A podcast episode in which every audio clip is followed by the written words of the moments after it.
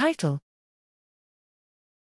High throughput detection of capillary stalling events with Bessel beam 2 photon microscopy. Abstract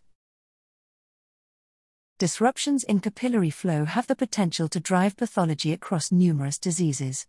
But our understanding of the temporal and spatial dynamics of these events are hindered by slow volumetric imaging rates and the reliance on laborious manual analysis to process data. To address the challenges of increasing volumetric imaging speed, we use a custom built Bessel beam 2 photon microscope for efficient volumetric imaging of the capillary network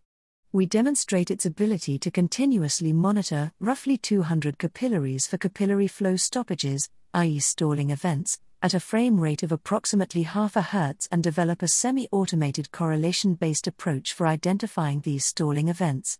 We applied our system and algorithm in a photothrombotic model of stroke and show elevated levels of stalling one week post stroke in regions both within and outside of the stroke region, demonstrating that stalling may have impacts on stroke recovery that extend past the acute stage.